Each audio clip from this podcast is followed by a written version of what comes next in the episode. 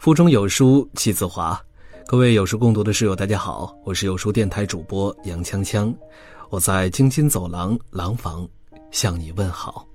今天为你分享的文章来自于乔巴，深圳四十四岁网约车司机跨年夜猝死车内。如果人生太难，请善待自己。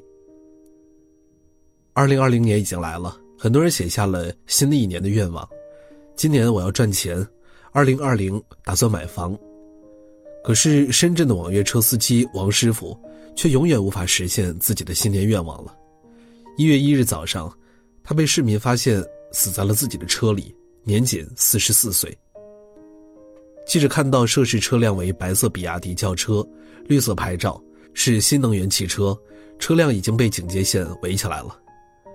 附近的一位目击者告诉记者，早晨八九点，他看到白色小车停在路边，感觉不对劲儿。便上前询问，但他多次敲窗后无人响应，车窗上全是雾。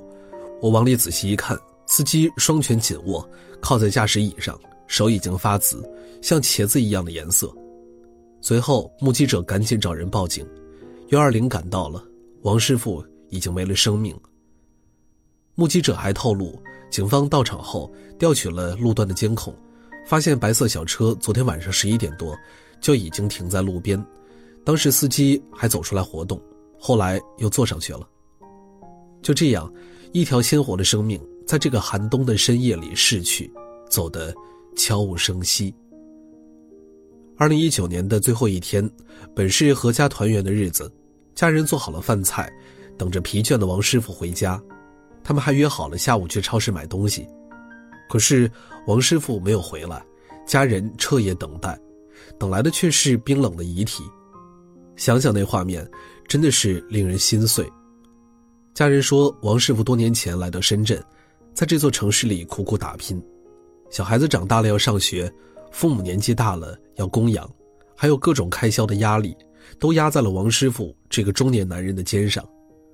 为了生活，他开网约车，连续工作，很少休息，每天早晨七点多出门跑车，晚上十一点多才回家。家人曾劝过他，年龄大了不要那么拼，但王师傅放不下，他想帮家里减轻负担，也想为自己的日后多存点积蓄。出事前，王师傅曾经打电话回来，说了句“今晚生意不错，我晚点回来”，可是，一切的美好都在那个寒冷的夜里被挤得粉碎。经过法医的初步判断，王师傅的死因是因为过度疲劳。突发心源性疾病猝死。在现在这个快速发展的年代，癌症、猝死不再是一个遥远的名词。不规律的作息时间加上不健康的饮食，哪怕朝气满满的年轻人，也时刻面临着死亡的威胁。我知道这其中有许许多多的辛酸，也有很多的身不由己。可是，一个人的身体健康是一，而财富、感情、事业。家庭都是一后面的零，只有依附于这个一，零的存在才有意义。有句话说得好，你永远不知道意外和明天哪个会先来。日积月累，细水长流，无论人生多难，请在每一个平常的日子里善待自己。前段时间，知名的美女漫画家回首而已，被朋友发现暴死在了上海的一间出租屋内。年仅二十六岁。普通人可能不了解回首而已，可是，在漫画圈他却是一颗冉冉升起的新星。近两年接连出版了两本作品，取得了不错的成绩，其中《镜朱颜》长期霸占平台排行榜前几位。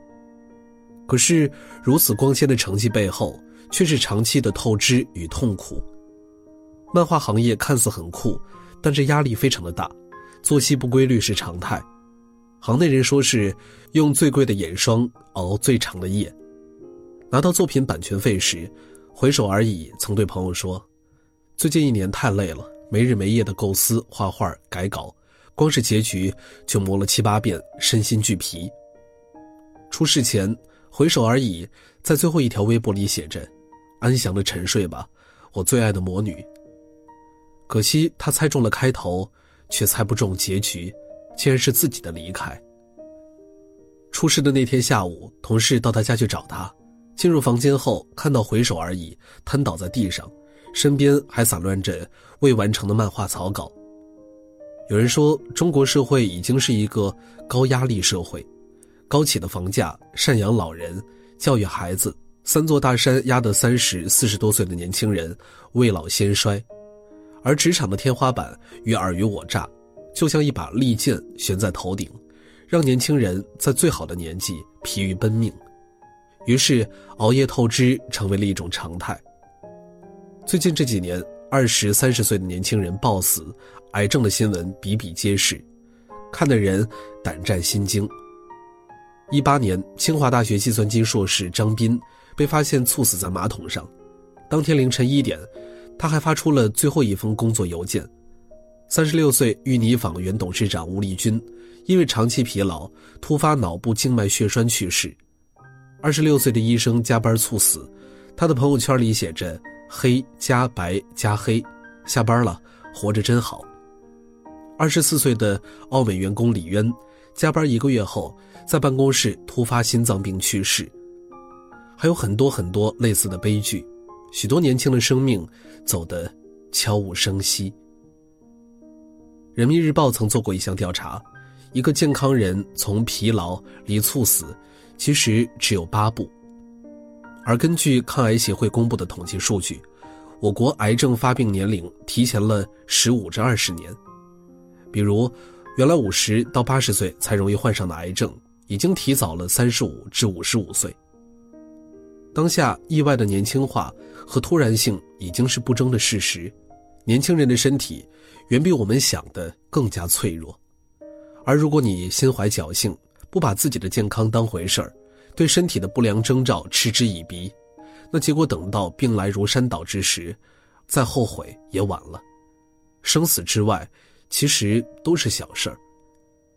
想想你的家人，你是想让他们在有你的世界里幸福，还是在没有你的世界里悲伤呢？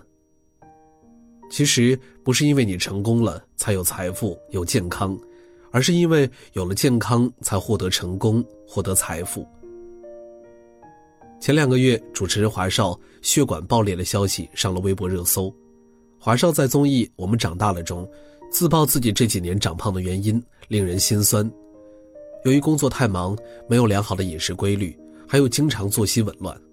有段时间，他为了自己导演的项目，每晚都要出去应酬，从这个场子换到下一个场子，最后回到家催吐，吃一碗面条充饥。忙到这种程度，身体越来越虚弱。最严重的时候，他竟然吐血五百 cc。回想起来，前几年的我，也是没完没了的熬夜加班那时候仗着自己年纪还小，身体很棒，总觉得不幸和死亡离自己很远。九十点睡觉会觉得不正常，不到凌晨，生命似乎就不太丰满了。似乎每天的事情，只要到这个点才算忙好，也只有到这个点。才算认真拼命的为梦想做出了努力。可是，一过某个节点，突然就感觉自己熬不动了，特别容易疲劳，每天不是腰酸背痛，头发还整把整把的掉。这才终于觉得父母的叮嘱是至理名言。年轻的时候对身体太随意，以后有吃不完的苦头。复旦大学患癌女教师于娟在《此生未完成》中感叹。在生死临界点的时候，你会发现，任何的加班给自己太多的压力，买房买车的需求，这些都是浮云。如果有时间，好好的陪你的孩子，把买车的钱给父母亲买双鞋子，不要拼命去换什么大房子，和相爱的人在一起，蜗居也温暖。真正长久的成果，一定不是依靠短期内的野蛮生长，而是应该在长期内计划合理。这样，你的成功才会从容可持续。别等到生死临界点，才后悔没有好好爱惜自己的身体。人生的正确姿势，是抓住努力时的每一分钟，而不是抓住每一分钟去努力，最后拖垮了身体。所以，请记住，顶级的自律并不是拼尽全力，而是节制自己。朋友圈看过这样一段话。不要晒你的钱，到了医院钱都不值钱；不要晒你的工作，倒下了无数人会比你做得更出色；不要晒你的房，你走了那就是在为别人做嫁衣裳。你唯一可以炫耀的，只有你的健康。生命是一条单行道，任何人没有反悔的余地，也没有重来的可能。人生实苦，我们不能只盯着可见的事业收益，却忘了隐形的健康成本。埋着头拼着命，只顾往前冲，否则，也许你前半生用命赚的钱，后半生钱却买不回命。饮食有节，起居有常，这些事儿看似很平凡，其实才是真正的人生大事。哪怕你再叱咤风云，万一风云突变，健康出了问题，一切都会化作泡影。所以，不管你的梦想有多大。不管工作有多忙，都不要拿自己的生命开玩笑。拿身体赌未来，你赌不起，更输不起。冯唐曾说：“实在放不下的时候，去趟重症病房或者墓地，你容易明白，你已经得到太多，再要就是贪婪。”说到底，拥有健康，你才能去看这世界的繁华，体会生命为你安排的精彩。好好爱惜身体。就是你命里最好的锦鲤。好了，今天的文章就为大家分享完了。在这个碎片化的时代，你有多久没有读完一本书了呢？长按扫描文末二维码，在有书公众号菜单免费领取五十二本好书，每天有主播读给你听。我是杨锵锵，我在京津走廊廊坊为你送去问候。喜欢这篇文章，走之前记得在文章末尾给我们的文章点一个再看。我们明天的同一时间，不见不散。